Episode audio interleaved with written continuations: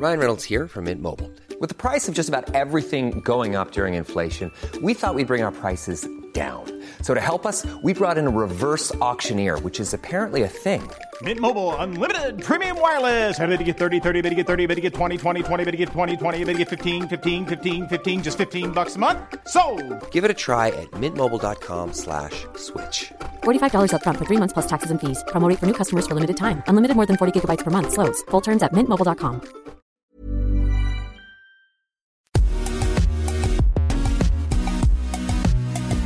Bonjour à toutes et à tous, bienvenue dans Poulain Rafut pour cette dernière de cette année 2020. euh, et bien sûr, avec moi, l'excellent Arnaud Beurdelet. Salut Arnaud.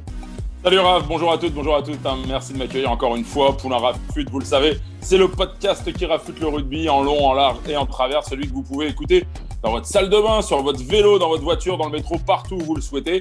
Je vous rappelle que ce podcast est à retrouver sur toutes les bonnes plateformes d'écoute Deezer, Spotify, Acast, Apple Podcast, celle de votre choix. N'hésitez donc pas à vous abonner et à filer 5 étoiles à notre ami Raph Poulain, comme on le dit, toujours pour le taquiner. Ça ne le rendra pas plus beau, mais ça remplira son frigo. De cette façon, en plus, vous recevrez chaque semaine les derniers épisodes directement sur votre smartphone. Raph, je te laisse la main pour nous présenter un invité de standing aujourd'hui. Il ne pouvait pas euh, finir, on ne pouvait pas, ne pas finir l'année sans l'inviter. Euh, et je crois que c'est certainement toi qui le connais le mieux entre nous deux. Oui, Arnaud, en direct de ma maison d'enfance, c'est mon papa en Picardie pour les fêtes. Je me replonge de temps en temps avec nostalgie dans mes années joueurs et mes années rugby. J'en veux pour preuve cette affiche derrière moi avec Mathieu Blin, Michel Jaunet, Nico Raffo et Pierre Rabadan. Et moi-même, nous étions surnommés avec, alors à l'époque, les, les L5. Et puis, euh, je me suis dit que bah, ça serait quand même top d'inviter un personnage haut en couleur, précurseur, et qui a fait notre rugby, euh, qui fait et qui a fait notre rugby actuel. Alors, je vous l'avoue, il aurait été difficile pour moi de dresser le portrait de notre invité tant il a marqué ma vie et celle d'une bonne trentaine de potes. Il y a des hommes comme ça qui sont hors du temps, hors de tout et qui t'inspirent par leur parcours, leur excentricité, leur clairvoyance et leur audace. Notre invité n'est pas du sérail et pourtant il a révolutionné le rugby de ces 25 dernières années en le rendant populaire et accessible.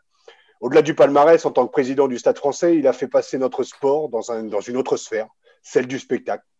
Pom Pom Girls, calendrier des dieux du stade, dresseur douce, French Cancan, des arrivées de ballons en hélico, en parachute, en char romain qui traversent Paris un jour de finale, les places à 5 euros des Parcs des Princes, des Stades de France remplis pour des matchs de championnat, et toujours un casting de mecs bonnards, revanchards, acquis à la cause d'un homme pour qui tout était possible. Cinq titres de champion de France en dix ans, Max Gozzini dérange, choque, révolutionne, un monde rugbystique patriarcal et un peu consanguin aussi, il faut le dire parfois détesté parfois, admiré très souvent. Il a su trouver les bons ingrédients pour créer une machine de guerre où les hommes venus du monde entier sont encore nostalgiques de cette époque où tout était possible. Avec Max, chaque début d'année, la couleur était annoncée. On va être champion de France et on va être champion d'Europe, les gars. Max, c'est une époque, c'est la radio libre, c'est les marraines du stade français comme Madonna ou Naomi Campbell. Max, pour ceux qui ne le savent pas, c'est aussi un chanteur. Aussi, c'est Manuel Gozzi. Mais aussi, c'est aussi son amour pour Dalida. Max est un parcours atypique de Toscane à Marseille, d'Aix-en-Provence à Paris. Max, c'est une histoire d'amour avec un club depuis 28 ans et j'aimerais lui rendre hommage comme il se doit à travers ce portrait car sa sortie due à un enfoiré de publicitaire foireux que je ne nommerai pas a été un déchirement à la fois pour lui, pour les supporters et pour les joueurs et pour le rugby aussi en général. Max Gozzini, souvent imité, jamais égalé. Chapeau l'artiste. Bon, le tableau est plutôt magnifique, mais Max, c'est un putain de perfectionniste et il peut en devenir chiant. Il le sait. Il gère tout jusqu'au moindre détail. C'est un visionnaire et comme tout artiste, il est dans son monde. Et soit tu le suis et tu deviens un peu jobard comme lui, un peu cintré, soit tu restes sur le bord du terrain, sur le bord de la route et tu regardes le TGV passer. Moi, j'ai eu la chance d'être dans le même bateau que lui et de jouer sous les couleurs bleues et rouges du Stade français de 98 à 2005 et de vivre des moments hallucinants à ses côtés. Une aventure extraordinaire pour un petit Picard à peine déniaisé. Tout était énorme, car comme dans l'hommage que j'ai rendu à Domi, je le répéterai pour Max, tu ne peux pas être dans la norme quand tu t'appelles Dominici. Tu ne peux pas être dans la norme quand tu t'appelles Max Gozzini. Et tant mieux pour toutes celles et ceux qui ont vécu ce stade français à ses côtés. C'était fou, c'était fort, c'était bien, et je ne le répéterai jamais assez. Max Gozzini, beaucoup imité, jamais égalé. Merci Max d'être aujourd'hui dans Poulain Rafut. Salut. Merci Raph.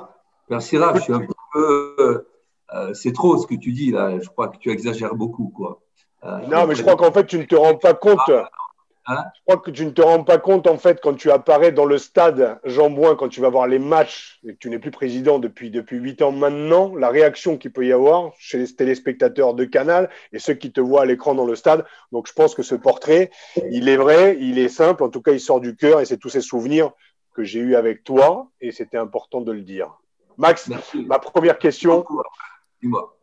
Je t'en prie. Ma première question, c'est euh, ben, voilà, une question un peu, un peu, un peu délicate. Euh, au-delà de savoir comment tu vas, on t'a vu euh, durement marqué et j'étais là à tes côtés. On était tous ensemble réunis pour le dernier hommage à, à Christophe Dominici. Et c'est vrai que il est toujours difficile, même pour moi, quand je parle du stade français, de dissocier Godzini de Dominici quand on parle du stade. Donc voilà, comment tu as, vécu ce moment, même si cette question est un peu conne, quoi Non, la question n'est pas conne. J'ai vécu ce moment et je le vis toujours d'ailleurs avec une profonde tristesse. quoi. C'est tellement, c'est vrai, Domi, je vous l'avais dit d'ailleurs, c'était mon joueur préféré. Je vous aimais tous, mais lui particulièrement, j'avais une relation particulière avec lui. Et je pense à lui tout le temps. C'est mon fond d'écran maintenant. Je le vois toute la journée. Et là, je suis dans le sud en ce moment et là, je vais aller sur sa tombe. Et franchement, c'est tellement terrible de voir sur sa tombe son nom Christophe Dominici, 1972-2020. Ça fait un choc, vous savez. Dans le cimetière, c'est une des images qui m'a le plus perturbé, je dois dire. Ben, je vais pas. Euh, bon, j'ai beaucoup pleuré et je continue à penser à lui. J'ai sa photo près de moi tout le temps. Je l'aimais tellement. Et je crois qu'il ne se rendait pas compte à quel point il y avait tellement de gens qui l'aimaient. Voilà. Donc, euh, crois, sur Christophe, euh, on va en rester là, parce que sinon, on ne pourra pas continuer l'émission. Non, justement, Max, euh, le décès de Christophe, il pose question. On parle souvent de la, grande famille du rugby. Et Jean-Pierre Riff qui répète souvent que, que le rugby, c'est l'histoire d'un ballon avec des copains autour et que quand il n'y a plus le ballon, il reste les copains, justement. Est-ce que c'est encore vrai aujourd'hui dans le rugby, Max? Je pense que c'est vrai. Et on l'a vu au moment du, du départ de Christophe Dominici. On l'a vu tous les anciens du Stade français, en tout cas de notre époque. Euh, qui se sont réunis, qui se sont retrouvés, parfois, de façon un peu illégale, mais on, était ensemble, on a tous été tellement éprouvés par ce qui s'est passé. Et je crois que oui, ça existe encore. En tout cas, le rugby que j'ai connu, moi, c'est ce que j'aimais dans le rugby. C'est c'est avant tout une histoire d'homme, comme l'a dit Jean-Pierre Rive, avec un ballon au milieu. Et quand il n'y a plus le ballon, eh ben, j'espère que ça continue dans le rugby d'aujourd'hui, je l'espère, euh, que les nouvelles générations ont le bonheur et le plaisir de connaître le rugby qu'on a connu, en tout cas nous, au Stade français, où on avait euh, franchement euh, une démarche très familiale. C'était au stade, c'était une famille, c'était un club de rugby. Quoi. Donc c'est pour ça d'ailleurs que nos liens sont très, toujours très profonds entre nous. Vous savez, il y a, un WhatsApp entre nous hein, et on communique tout le temps. On souhaite tous les vœux maintenant, mais voilà, donc c'est vrai que je pense que, et j'espère que ça va continuer parce que le rugby, c'est ça. Quoi. Le rugby, c'est un sport pas comme les autres. C'est une histoire de gens qui se dépassent à travers le sport autour d'un ballon avec des victoires, mais il y a toujours ce côté rugby, on se serre la main après, quoi. Même si on déteste son adversaire avant, même si on dit des horreurs. Moi, le premier, vous savez, tous les mercredis, il y avait un déjeuner, le déjeuner des joueurs. C'était pas obligatoire. Et les joueurs payaient la moitié du repas parce que quand c'est gratuit, ça n'a pas de valeur. Et puis à la fin, il fallait que je fasse un petit discours. Et j'étais parfois très, très vulgaire euh, parce qu'on préparait le match euh, du week-end. Et je disais un petit peu de façon souvent très, très vulgaire certains mots que je ne répéterai pas aujourd'hui. Et puis les joueurs allaient me dire Bon, ben, c'était bon. Même Domi venait me dire Aujourd'hui, tu n'as pas été bon. Aujourd'hui, euh, c'était cool. Tu nous as motivés. Et il y avait ce côté, tout le monde pouvait parler. C'était chaleureux, quoi. Euh, Raphaël, tu te souviens? Et puis personne, ne, personne ne parlait pendant que. et puis, s'il y en a un qui, je vois, qui parlait, je lui disais, Monsieur Marconnet, si ça ne vous intéresse pas. ça, c'est gratuit, Max. Non, mais les, Comme ça, euh, comme ça pouvait être quelqu'un d'autre. Hein. Vous pouvez sortir, et là, il y avait un silence parce que ça créait, évidemment. Alors, je chopais un et lui dire, Monsieur Marconnet, vous pouvez sortir. Là, tout le monde fermait sa gueule. Non, mais c'était cool, quoi. C'était bien. C'était une autre époque, certainement. Hein. Euh, Julien Arias me disait il y a quelque temps, tu sais, ça a changé. Les joueurs ont changé. C'est dommage. Justement, Justement, Raph, tu avais une question par rapport à ça, je crois.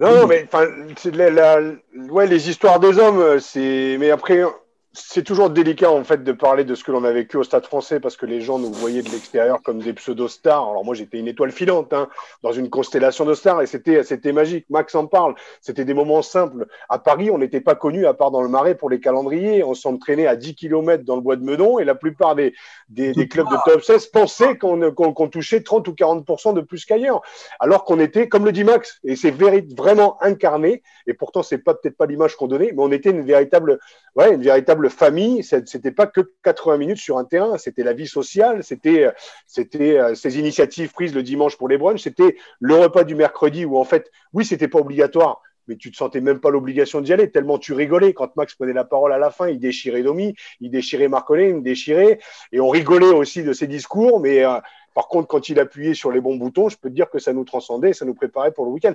Il y a tellement de choses en fait qui se sont passées pendant toutes ces années qu'on pourrait en faire un documentaire de 10 heures. Mais c'est et tellement d'anecdotes aussi dont on ne peut pas parler parce que ça nous appartient et ce qui fait aussi le fantasme de cette histoire d'homme. Aujourd'hui, est-ce que c'en est encore possible, Max, de vivre ce qu'on a pu vivre il y a 5, 10, 15 ans? Écoute, je sais pas. Fabien Galtier, tu sais que moi, j'aime beaucoup Fabien Galtier. Depuis des années, tu l'égratines beaucoup, je te le reproche, euh, Raphaël. Et il m'a invité euh, là à Marcoussis pour que je m'adresse aux joueurs de l'équipe de France. Et euh, j'ai vu dans les regards, je leur, ai un peu raconté l'histoire du Stade français, j'ai vu beaucoup d'attention et, beaucoup d'intérêt. Et j'ai vu d'ailleurs que beaucoup se sont d'ailleurs abonnés à mon Instagram par la suite. Et je pense que le levain est là. Et donc, je pense qu'il y a ça. Et, j'ai eu aussi le privilège d'assister à la remise des caps, là, après le dernier match au Stade de France. Et j'ai vu qu'il y avait quand même un vrai esprit d'équipe dans cette équipe de France et qu'il y avait quelque chose d'autre qui se passait, quoi. Et euh, voilà, ça fait la façon dont, par exemple, ils ont accueilli Pesanti, qui est un joueur de peau, et ça fait chaud au cœur, quoi. C'était cool, c'était bien, c'était à l'ancienne, quoi. Voilà comme jeune. Justement, Max, euh, là, vous parlez, vous prenez l'exemple de l'équipe de France. C'est vrai qu'on a le sentiment que Fabien Galtier euh, œuvre euh, dans le sens qui était un peu le, vôtre par le passé. Mais plus globalement, on a l'impression que parfois le, rugby s'est coupé d'une partie de son, de son public, c'est un peu déshumanisé. Qu'est-ce que vous feriez, vous, pour, pour revenir justement à l'essence de ce sport qui avait des valeurs justement qui étaient proches des gens, où il y avait du partage? On avait prévu une question avec Raphaël qui était justement est-ce que vous, c'est un exemple, hein, c'est peut-être anecdotique, mais est-ce que vous interdiriez, par exemple, que les joueurs arrivent au stade avec un casque sur les oreilles, de sorte à se couper du monde? Oh Oui, absolument, absolument, franchement. Alors peut-être qu'ils ont envie de se couper du monde, mais euh, par rapport au public, par rapport à l'image, je trouve que personnellement, je ne suis pas un peu fan de ça. C'est arrivé chez nous, hein. je pense notamment à Marconnet, notamment, qui avait besoin d'avoir un casque, mais passer, disons, vous arrivez à Toulon, par exemple, vous allez jouer à Toulon, vous traversez la haie des supporters, c'est aussi un manque de respect vis-à-vis des supporters, même si là, ils sont là pour nous dévisager en se disant, ben, on va bien les, j'espère qu'on va leur donner la fessée, ce qui arrive parfois, et dans l'autre sens aussi d'ailleurs. Mais effectivement, moi, je trouve pas ça. Je sais qu'au football, ils font ça, mais je crois que jouer, c'est aller vers les autres et s'isoler, c'est pas tout à fait ça. Maintenant, bon, c'est pas euh, interdire, c'est beaucoup dire, mais euh, Il y a des choses plus importantes que ça. Non, mais il y a certaines, règles aussi euh, qu'on avait que je n'ai pas toujours respectées. je l'avoue. C'était la tenue, c'était la cravate, c'était la chemise, c'était. Enfin, c'est juste, c'est un exemple. Et après, beaucoup de clubs ont une fois de plus tenté d'imiter, mais jamais véritablement égalé, tellement on avait la classe. mais c'est vrai qu'il y avait il y avait ces règles. Et je pense que c'est important parce que ça permet aussi de responsabiliser les joueurs et de montrer aussi l'exemple aussi euh, à travers euh, à travers une tenue, à travers une attitude, à travers euh, un certain standing aussi que tu as que as créé aussi avec le Stade Français. Oui, parce que j'accorde beaucoup d'importance à l'image et le public de nos jours accorde beaucoup d'importance à l'image. Et c'est vrai que dès le départ, quand je suis arrivé, on était en quatrième division. Une des premières des choses que j'ai dites aux joueurs qu'on avait réunis à Vaucresson à l'époque, euh, sous les poteaux de rugby, un mercredi soir, je dis, messieurs, à partir de dimanche, je porterai le blazer. On vous fournira la cravate et les cuissons. Un joueur de rugby, ça a le blazer. C'est la tradition britannique. C'est vrai que de ce côté-là, euh, c'était un petit peu les leçons de Jean-Pierre Rive. Euh, c'est un sport de seigneur. et quand le rugby. Donc, il faut se comporter comme des seigneurs. Lorsque vous êtes dans un aéroport ou dans une gare, on doit reconnaître une équipe de rugby à sa tenue. Et c'est pas. Alors, je comprends que si on fait le voyage en bus, les joueurs soient euh, en jogging pendant le voyage. Mais au moment de la réception, à l'époque, il y avait des réceptions d'après-match. Hein, ça se perd beaucoup hein, avec les deux équipes. Maintenant, il n'y a plus que les partenaires, donc euh, c'est un peu dommage. Et eh ben, c'est la tenue, quoi. C'est l'image du rugby qui est un sport de seigneur, ne l'oublions pas. Et on n'a pas à mimer d'autres sports qui sont bien inférieurs aux nôtres. Max, imaginons une seconde. En plus, euh, ça va être d'actualité dans peu de temps. Vous êtes président de la Ligue demain. Quelle est la première mesure que vous prenez en tant que président? Ce n'est pas d'actualité que je sois président de la Ligue. non, mais imaginons, allez, dans un monde de dingue. Voilà, mais, euh, il pense, mais euh, non, ce n'est pas d'actualité. Donc, je n'ai pas comme ça de, de règles. Et je crois qu'il faut simplifier les règles, surtout il faut, il, faut, il faut simplifier la vie des clubs. C'est très difficile d'être président de club. On a beaucoup de contraintes, beaucoup de contingences. Je crois qu'il faut les simplifier au, maximum pour qu'ils puissent se consacrer à leur club et pas être toujours. Euh, euh, voilà, peut-être. Hein. Vous savez, moi, je n'aime pas les réunions. Hein. C'est pour ça que je ne me suis pas représenté. Euh, J'étais vice-président de la Ligue. Je ne suis pas fan des réunions, de grandes réunions. Mais je ne dis pas qu'elles ne sont pas nécessaires. Hein. Bon, mais ce n'est pas ma culture. Mais cela dit, la question ne se pose pas. Max, il y a de nombreuses personnes, comme je l'ai dit dans ton portrait, qui sont nostalgiques de cette, de cette, de cette, fameuse, de cette fameuse période. J'ai une question. D'où te vient cette folie, cette créativité? Est-ce que c'est ta sensibilité? Enfin, merde, quand même, Max. D'où te vient des idées pareilles Tu vois? Et c'est, c'est les, voilà les, les, les, maillots. Je vais montrer un maillot justement. Euh, voilà le maillot, le maillot, le fameux maillot, euh, le, le fameux maillot euh, euh Kappa. Non, non, mais Max, je vais dire le souci du détail. Était omnipotent, était omnipotent. Le moindre détail, le moindre détail était, était important, était essentiel. Ce que je veux dire, c'est d'où te vient cette folie en fait, cette folie de mettre Madonna en marraine, d'amener la robe de Dalida. D'où te vient tout ça, toi en tant qu'homme D'où ça te vient? Oh, Ça vient de mon histoire simplement. Hein. j'ai écrit un livre qui s'appelle Je ne suis pas un saint, où je raconte un peu mon cheminement.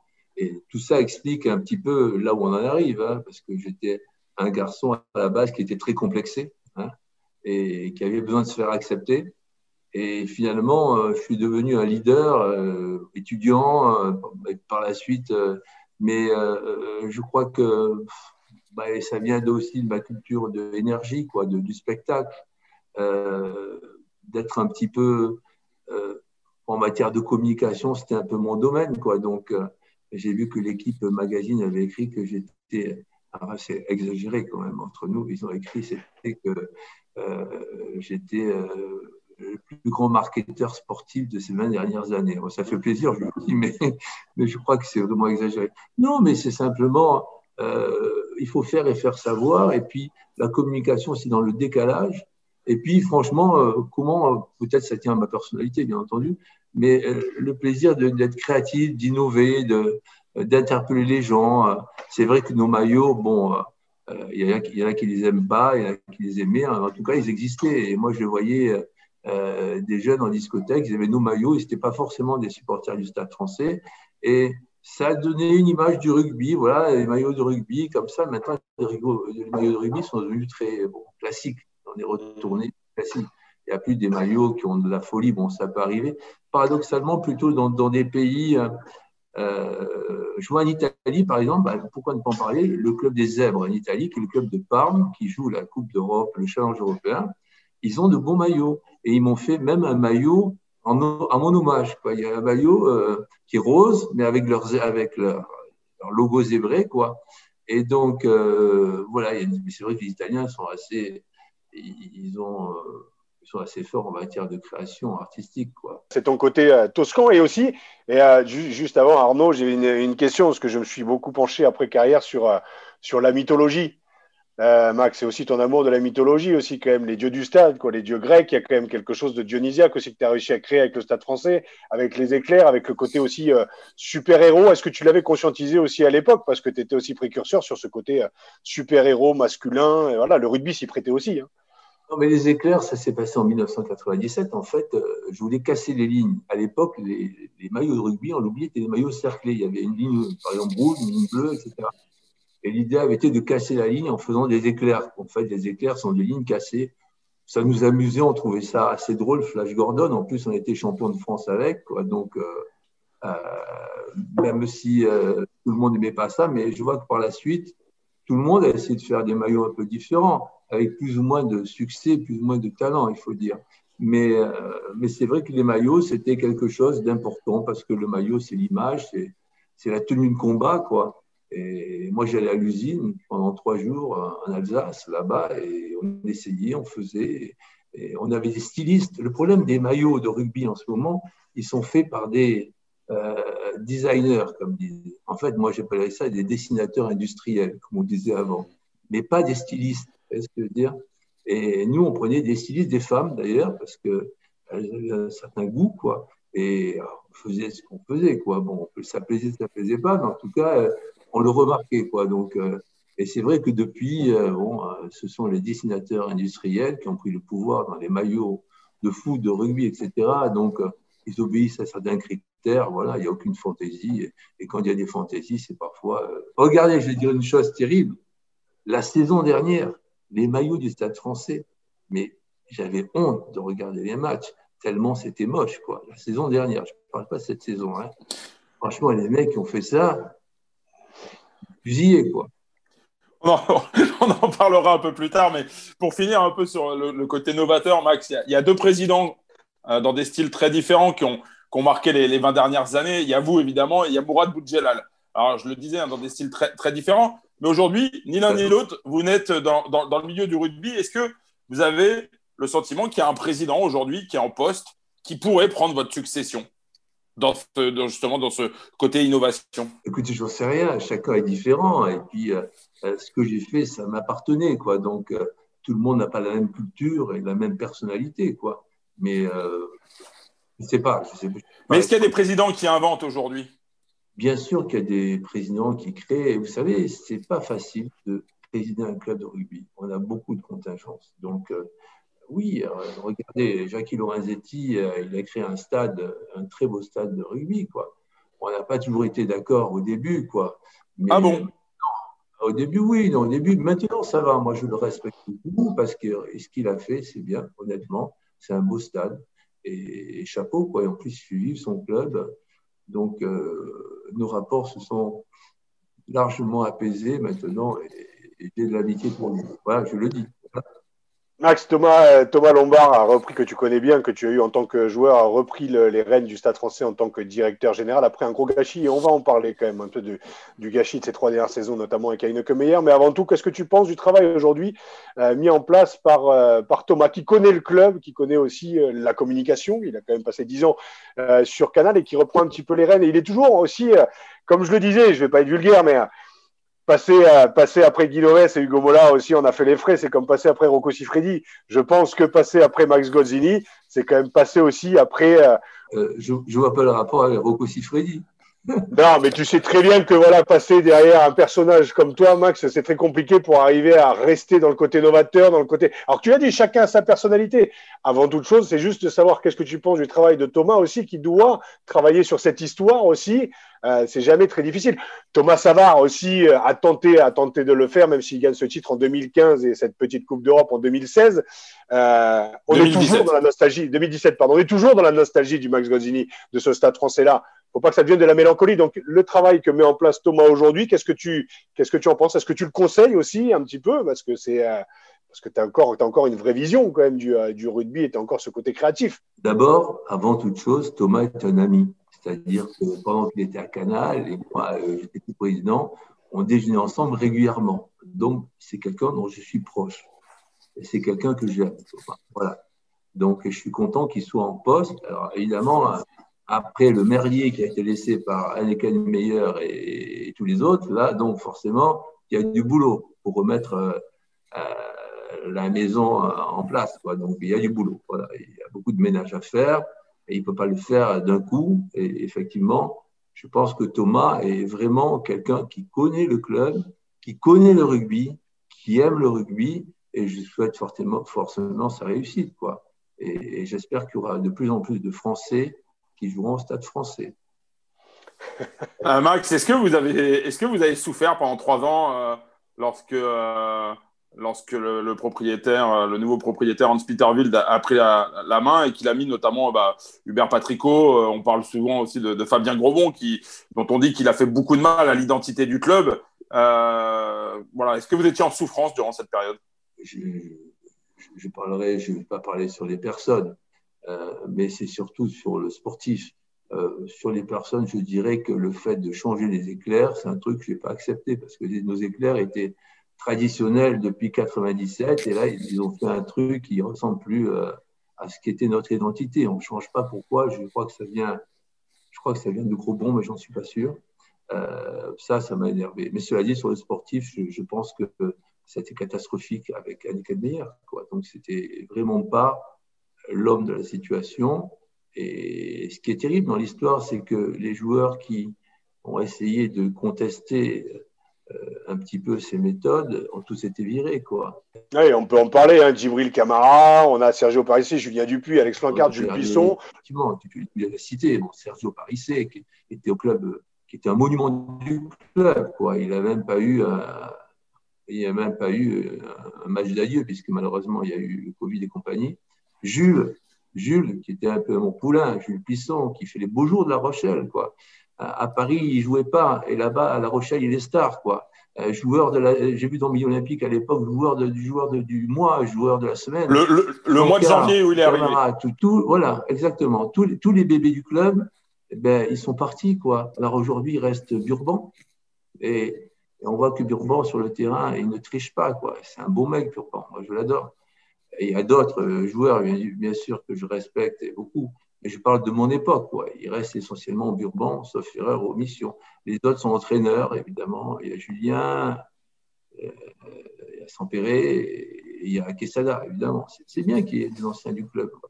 Euh, que ce soit à Pau ce week-end dernier, ils perdent un point. Il y a eu beaucoup de défaites à un point. Donc, on, se dit qu'il manque pas grand-chose pour être en tête du championnat. On n'est pas loin, quoi. on est sur la bonne voie. Et, c'est bien pour le rugby français qu'il y ait un club euh, à Paris, il y en a un autre, euh, euh, disons, à côté, à la Défense. mais c'est bien qu'il y ait ça pour le rugby français, quoi. comme c'est bien qu'il y ait Toulon, qui est Toulouse, qui est Clermont, etc., etc. Vous avez en Bretagne, vous avez Vannes, c'est bien. Il manque un club dans le Nord, quoi. Il manque un club dans le Nord et dans l'Est c'est dommage. Juste pour conclure sur le, enfin, non pas conclure sur le Stade français, mais c'est vrai que la, la, la, star, c'était l'équipe, même s'il y avait des fortes personnalités. On a parlé de Christophe Dominici, mais tu avais quand même une constellation de stars, que ce soit du numéro 1 au numéro 22, euh, fut, euh, fut un temps, et que tous ces leaders soient partis au fur et à mesure. Il faut arriver à reconstruire derrière on en a dit, c'est tout le travail de Thomas aujourd'hui, de Gonzalo Quesada, de redonner confiance aussi aux joueurs qui ont été impactés aussi par l'attitude d'Heineke Meyer, le management d'Heineke Meyer. Donc, comme tu le dis, c'est en train de, il faut aussi recréer une identité, en tout cas, faire perdurer cette identité comme le fait, euh, comme le fait Thomas. Mais c'est vrai que c'est, euh, je pense que tu partages mon avis, le Stade français, mais comme beaucoup de, enfin, comme beaucoup d'équipes de rugby amateurs ou pro, la star en général, c'est l'équipe et, euh, et là, on avait l'impression que c'était plus Heineke Meyer qui était un petit peu le, qui était la star et qui voulait des soldats. Sauf qu'au Stade français, il faut pas des soldats. Il faut des leaders aussi charismatiques. Et ça, c'est essentiel aussi dans tout groupe de rugby. Euh, je suis d'accord avec toi. Une grande équipe, c'est fait avec des joueurs qui ont du caractère, qui ont de la personnalité, qui sont des joueurs lisses. Vous aurez une équipe lisse. Moi, j'ai eu la chance d'avoir des joueurs qui avaient une grande personnalité. En tout cas, qui se découvraient au Stade français. Quand ils sont arrivés, Peut-être ils étaient, mais c'était un espèce de creuset. D'ailleurs, il y en a combien au Stade français qui ont écrit des livres ou qui ont réussi, toi, avec ton livre, il paraît que tu m'écorches dedans, mais c'est pas grave. Mais euh, il y a eu il y a au moins 13 joueurs du Stade français qui ont écrit des livres. Donc, quel club ça existe? Mais Max, c'est un grand club. Justement, Max, il y a quelque chose qui frappe dans l'histoire du Stade français, c'est la réussite des hommes euh, qui sont passés sous votre direction. Je prends quelques exemples. Laporte est devenu président de Fédé. Moscato est une star de la radio. Blin, Oradou, euh, Lossuc et plein d'autres sont devenus entraîneurs. Galtier est sélectionneur. Pichotte a été vice-président de, World Rugby. Rabadan est adjoint au maire à Paris, même si je sais que ça ne vous plaît pas forcément, ça. Mais bon, ça, on n'en parle pas. Non, non, non. Est-ce que, est que vous avez le sentiment. Non, laisse-moi parler. suis très heureux pour Pierre Ravadan, c'est quelqu'un que j'aime profondément. Évidemment, tout le, monde, tout le monde sait que je ne suis pas un fan de la mer de Paris, mais lui, je suis content pour lui. Et, et en plus, vous savez, euh, ils ont, ils ont décidé de donner un lieu à Paris euh, qui s'appelait Christophe Dominici. Et je regardais avec beaucoup d'émotion l'intervention de Pierre Rabadan au Conseil de Paris. Ah, c'est un bon mec, Pierre. Voilà. Bon. Est-ce que vous avez le sentiment que vous avez été un bon DRH surtout? On a le sentiment que vous aviez du pif pour aller chercher les bons mecs au bon moment. Pas forcément les bons mecs, mais les gens qui avaient le potentiel pour le devenir. Quoi. Euh, venir à un acte très important. C'était un entretien d'une heure où on parlait de tout, forcément de rugby, puisque le rugby, on savait très bien les qualités du joueur, voir si la personne pouvait rentrer dans notre histoire. C'était ça qui est important. Et en tout cas, leur faire comprendre que s'ils venaient là, c'était, il y avait des codes, il y avait une charte, il y avait une tenue particulière, et c'était comme ça, quoi. Et surtout, euh, beaucoup de bonne humeur, et puis euh, on s'amusait beaucoup au Stade français quand même. C'était à la fois très militaire, hein, moi j'aime bien l'armée, et aussi très traditionnel, très traditionnel militaire, mais aussi très décalé. Il y avait les deux qui coexistaient, quoi. Donc c'était pas, euh, c'était pas, c'est vrai que bon, on était intraitable sur la tenue, mais parfois on était les premiers à faire les cons, quoi. raconte-nous un peu comment, comment Max il a été déniché du côté de, de Beauvais à Saint-Martin-le-Neu, si je dis pas de bêtises. Saint-Martin-le-Nord, Noyer-Saint-Martin. Non, non, non, moi j'ai été détecté en 98 par, euh, par Pierre Nassier. et euh, je, suis, euh, je suis surclassé en 99 en Réchelle. Je fais quart de finale, demi-finale, finale. Max est dans les tribunes. Bernard est dans les tribunes. J'ai mes parents. Donc on est champion du monde, champion olympique. Je rentre à Paris. Trois semaines de brinque, des glaçons éclatés sur la tronche. Je m'étais fait une décoloration rouge qui avait tiré rose. J'étais un peu précurseur d'ailleurs à l'époque. Et là, coup de téléphone de Max qui me dit écoute, viens me voir à Énergie au 22 rue Boileau. il faut que je te parle.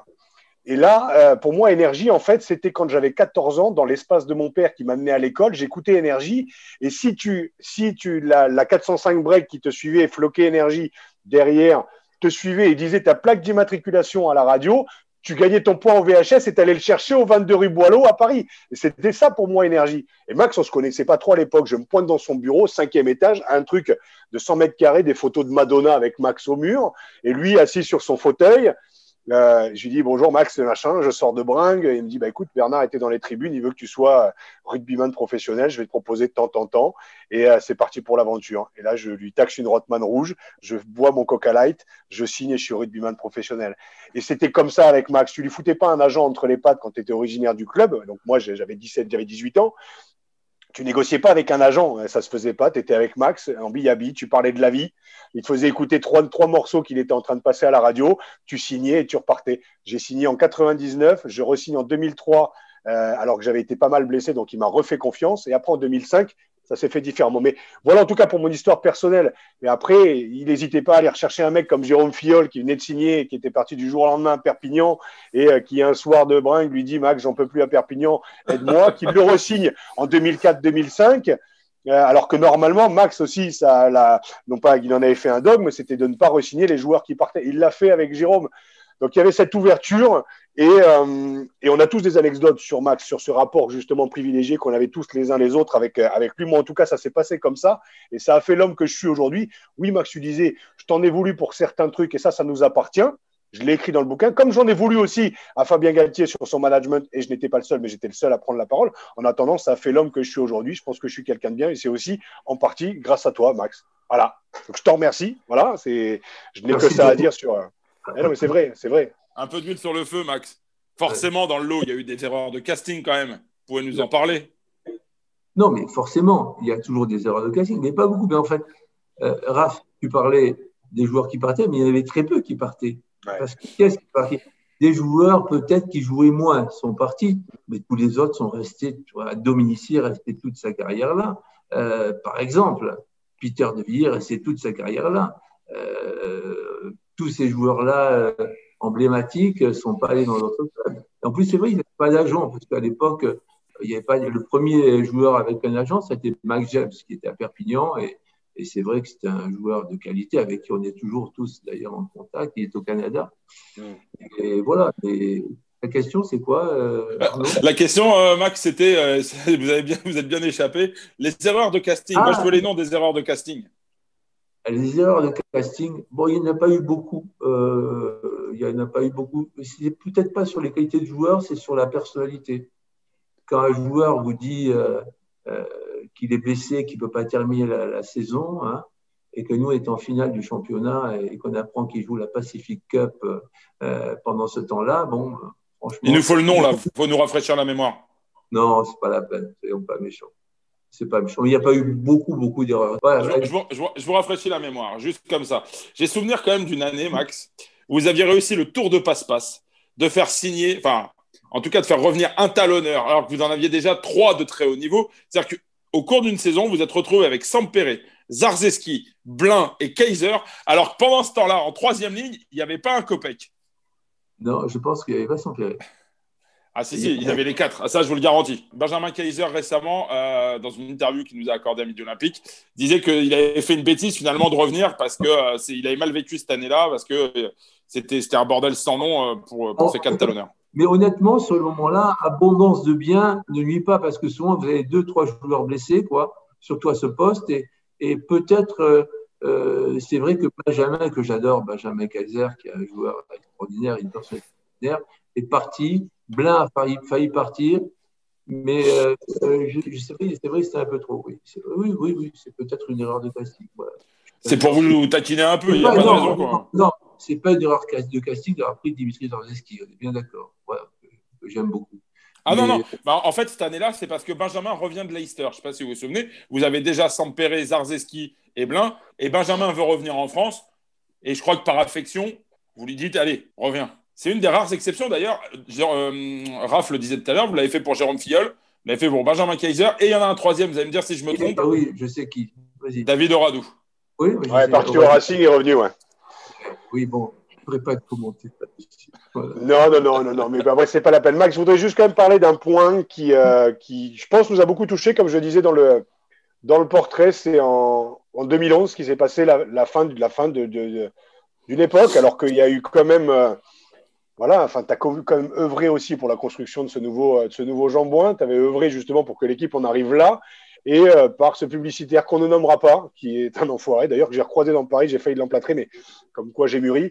Euh, ça a dû être un véritable, enfin, véritable crève-cœur. C'est comme une. Tu vois, j'ai beaucoup parlé de petites morts quand même dans le, dans le rugby, sur la pré-carrière je pense que tu as dû vivre aussi justement ça comme une, petite mort, une, fin d'une histoire d'amour qui était extraordinaire entre 92 et 2011, 19 ans, on va dire 20 ans, d'une histoire d'amour extraordinaire qui se termine à cause d'un élément extérieur et d'une arnaque. En fait, c'est, hyper douloureux quand même la fin de cette, époque. Elle ne s'est pas passée comme ça aurait dû. Tout à fait. Pour moi, c'était un, c'était un drame, une période très difficile, une des plus difficiles de ma vie parce que ce stade français, euh, quand je suis arrivé par hasard, vraiment par hasard, parce qu'on m'a demandé, bon, mais quand même, au niveau professionnel, c'est moi qui l'ai créé. J'ai fait construire ce stade de rugby, ça a été 10 ans de lutte. Et, euh, et là, on est victime, en avril 2011, d'une escroquerie. On ne s'attendait pas là, de notre régie, des gens qui dirigeaient la régie, qui étaient extérieurs, parce que dans le vieux stade Jambon, on n'avait pas de place, on n'avait pas de bureau, on n'avait rien, quoi. Et, donc, on découvre ça au mois d'avril. Donc, et, c'est tout l'argent de l'argent de nos sponsors euh, alors, dans les comptes, on n'a jamais eu de problème de trésorerie parce qu'on avait les recettes du Stade de France qui étaient énormes. Mais euh, comptablement, c'était un problème. Donc, il a fallu trouver une solution. On est tombé en plus euh, sur des escrocs. C'est un peu ce qu'a vécu Christophe Dominici, hein, attention, à, Béziers. Hein. On a vu le résultat, à quel point ça l'a déstabilisé. Oui, Christophe Dominici a été victime d'escrocs. C'est ça, et j'espère qu'ils paieront, ces gens-là. Et on les a fait payer, ils ont été condamnés à de la prison, mais euh, ils ont fait appel, trois ans de prison, etc. Mais je veux dire, par là, ça a été pour moi une période très difficile parce que euh, le stade, c'était comme mon bébé, c'était comme mon enfant. Moi, je n'ai pas d'enfant. Et, tout d'un coup, perdre un enfant, c'est terrible. C'était une période. Heureusement, disons que, que, que je suis chrétien. Voilà. Max, justement, euh, j'ai souvenir d'un déjeuner en 2012, un an après les faits, où euh, vous m'aviez euh, dit, sous le sceau de la, confession, que vous-même, vous aviez eu les idées très noires durant un temps. Oui, effectivement, c'est ce que je vous ai dit dans ce déjeuner au Murat, je me souviens, qui a duré très longtemps. Mais encore une fois, bon, je suis, je suis catholique, pratiquant, oui, même si je ne suis pas un saint, et on est tous bien d'accord là-dessus. Mais euh, voilà, mais je peux comprendre que quand il y a un monde qui s'effondre, alors qu'on ne s'attendait pas, hein, euh, moi, quand j'étais prison, je n'ai jamais été convoqué une fois par la DNACG, etc. Et là, ça a été terrible. Ça a été terrible. Vous en souffrez, Max, encore aujourd'hui? Ah, Bien sûr. Et vous savez, ça a été terrible parce que le championnat a repris en août 2011 et moi, je n'étais pas à Paris, j'étais à Cassis dans ma maison. Je n'aurais pas le courage de regarder ce match, de revoir le stade français sans moi. Je n'avais pas le courage. Et je tournais autour de, la télévision et elle était éteinte, puis au moment, je l'ai ouvert. Et là, j'ai vu la chose la plus extravagante qui soit, que les joueurs sortaient avec un maillot avec Merci Max dessus. Et là, j'ai pleuré, évidemment. Euh, je m'attendais pas à ça. Et puis, il y a eu cet essai que Marc Julien Arias. Et Julien, qui avait appris la communication chez nous, il, prend son, son, avec son bras, il, marque, il regarde la caméra et il dit comme ça. Merci Max. Et, franchement, là, je ne veux pas le raconter trop longtemps parce que c'est Alors justement, allez, parlons, parlons d'avenir, Max. Pour, euh, pour, euh, vous nous avez fait comprendre tout à l'heure que vous ne seriez pas candidat à la Ligue nationale de rugby. C'est quoi votre avenir? C'est quoi votre, c'est quoi votre présent aujourd'hui, du coup, Max? Il y a des gens qui souhaitent que je le sois et que je ne sais pas si. Ah, c'est pas fait donc Non, non, j'ai dit, euh, je n'y pense pas. Voilà, c'est tout. Mais si on vous le demande, si on vient vous chercher Vous savez, euh, il y, a tellement de gens euh, compétents parce que déjà, je dois dire que Paul Gauze, pour moi, était un bon président. Voilà, premièrement. Et qu'il était quelqu'un de très ouvert. Je sais quand j'étais vice-président de la Ligue, je faisais ce que je voulais avec lui. On a vu ces, finales au, Stade de France, du top 14, euh, voilà. Euh, et je crois qu'il est très, ouvert au Corps Nou, etc. Bon, mais je crois qu'il ne peut pas se représenter. Et on verra, on verra tout ça. Mais là, je produis de la musique. Je suis secrétaire général de la Fondation Brigitte Bardot. J'ai un autre projet dont je ne peux pas parler. Voilà. Euh, Allez. Il y a des gens qui me poussent euh, euh, dans une autre fédération, mais euh, je ne sais pas si c'est mon, destin. Voilà. voilà, puisque je soutiens quelqu'un qui est candidat à la présidence de la Fédération française de football, Michel Moulin. On verra. Hein, voilà. il souhaite que je sois dans sa liste, mais bon, je ne sais pas, moi, franchement, ma passion, c'est le rugby. Donc, c'est un joli mot de la fin, ça, non?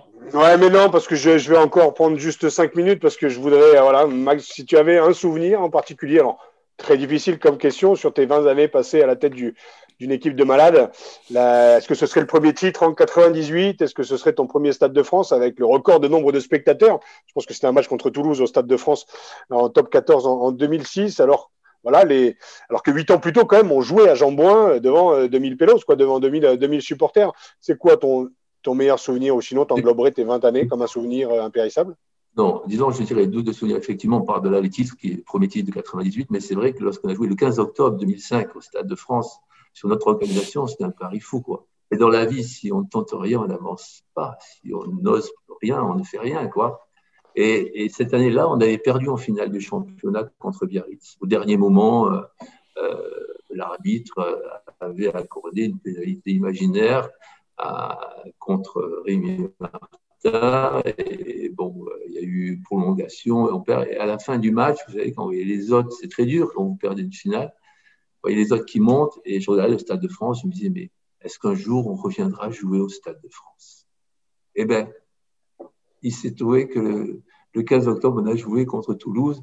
Et ça a été, il y a eu 20 matchs que j'ai organisés au Stade de France. Ça a été quand même des fêtes du rugby. Les gens en parlent toujours.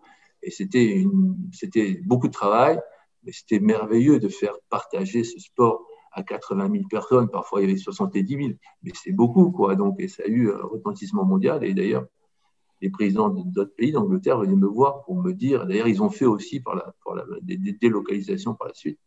Et c'était un souvenir. Et puis, parmi les souvenirs, on a commencé avec Christophe. On va terminer avec Christophe. Euh, quand Christophe a eu sa première sélection à l'équipe de France, c'était en février, je crois, 98. Il a marqué deux essais contre l'Angleterre, un qui a été accepté, l'autre qui a été refusé. Mais c'était son premier maillot, sa première sélection. Et le lendemain, et après-midi, il m'appelle, il dit Max, euh, je suis avec mes parents et ma famille, est-ce qu'on peut passer boire le champagne chez toi? Il pensait qu'il m'était redevable de quelque chose. Alors, il était redevable qu'à son talent, parce que je l'avais pris au stade français. Et alors, la famille, les cousins, tout le monde s'installe chez moi, et moi, je vais dans la, cuisine pour prendre du champagne. Et il me suit. Et il ouvre son blazer et il sort son premier maillot. Vous voyez, ça, c'est une chose qui a scellé l'affection que j'avais. Parce qu'un joueur qui vous donne son premier maillot en équipe de France, c'est quelque chose d'extraordinaire. Personne d'autre l'a fait. Pourtant, euh, il y en a eu qui sont devenus euh, internationaux chez nous, euh, au Stade français.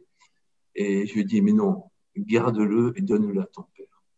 Et là, quand j'étais chez les parents de Christophe Dominici, ils ont fait un petit maillot, un petit musée là, et j'ai vu un cadre avec un maillot France-Angleterre. J'ai dit à son père, ça c'est mon maillot. Il m'a dit oui. Et, je suis content qu'il l'ait. Et, voilà. Et ouais, Christophe, c'était quelqu'un qui aimait partager, qui avait le cœur sur la mer, sur la main. Et, et comme je le dis, euh, on ne peut pas dissocier Christophe Dominici de Max Gonzini. Tu parlais de générosité. En tout cas, pour ma part, il n'y a plus aucune animosité envers toi et c'était vraiment un détail en 2005 qui avait son importance, mais qui n'en a plus aujourd'hui. J'étais ravi de te recevoir, Max. Je te remercie.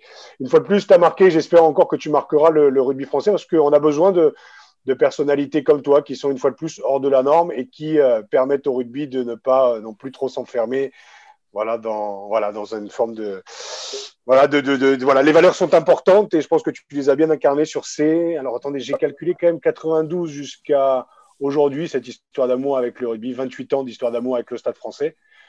Tu as fait de très très belles choses et j'espère qu'il y en aura d'autres. Tu es la preuve qu'au stade français, il y avait des gens hors du commun. Parce tout ce que tu fais, tu t'es très très bien débrouillé. Tu, as, fait des conférences, euh, tu parles quelqu'un de liste, tu es quelqu'un qui a une personnalité, tu le sais. Et, donc, euh, bravo quand même, parce que je suis fier, parce que peut-être s'il n'y avait pas été au stade français, on ne serait pas là aujourd'hui.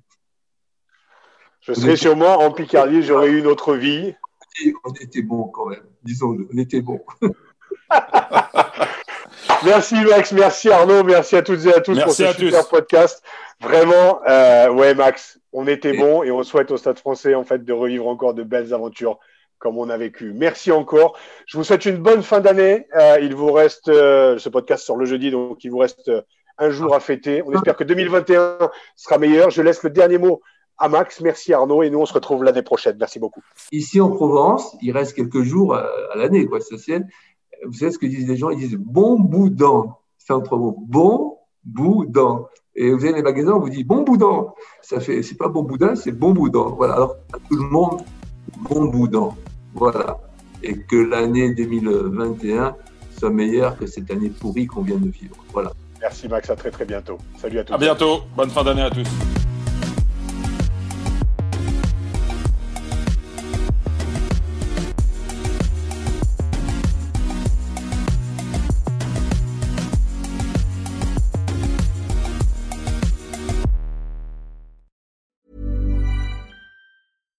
Deserves the best, and there's no better place to shop for Mother's Day than Whole Foods Market. They're your destination for unbeatable savings, from premium gifts to show-stopping flowers and irresistible desserts. Start by saving 33% with Prime on all body care and candles. Then get a 15-stem bunch of tulips for just $9.99 each with Prime. Round out Mom's menu with festive rosé, irresistible berry chantilly cake, and more special treats. Come celebrate Mother's Day at Whole Foods Market.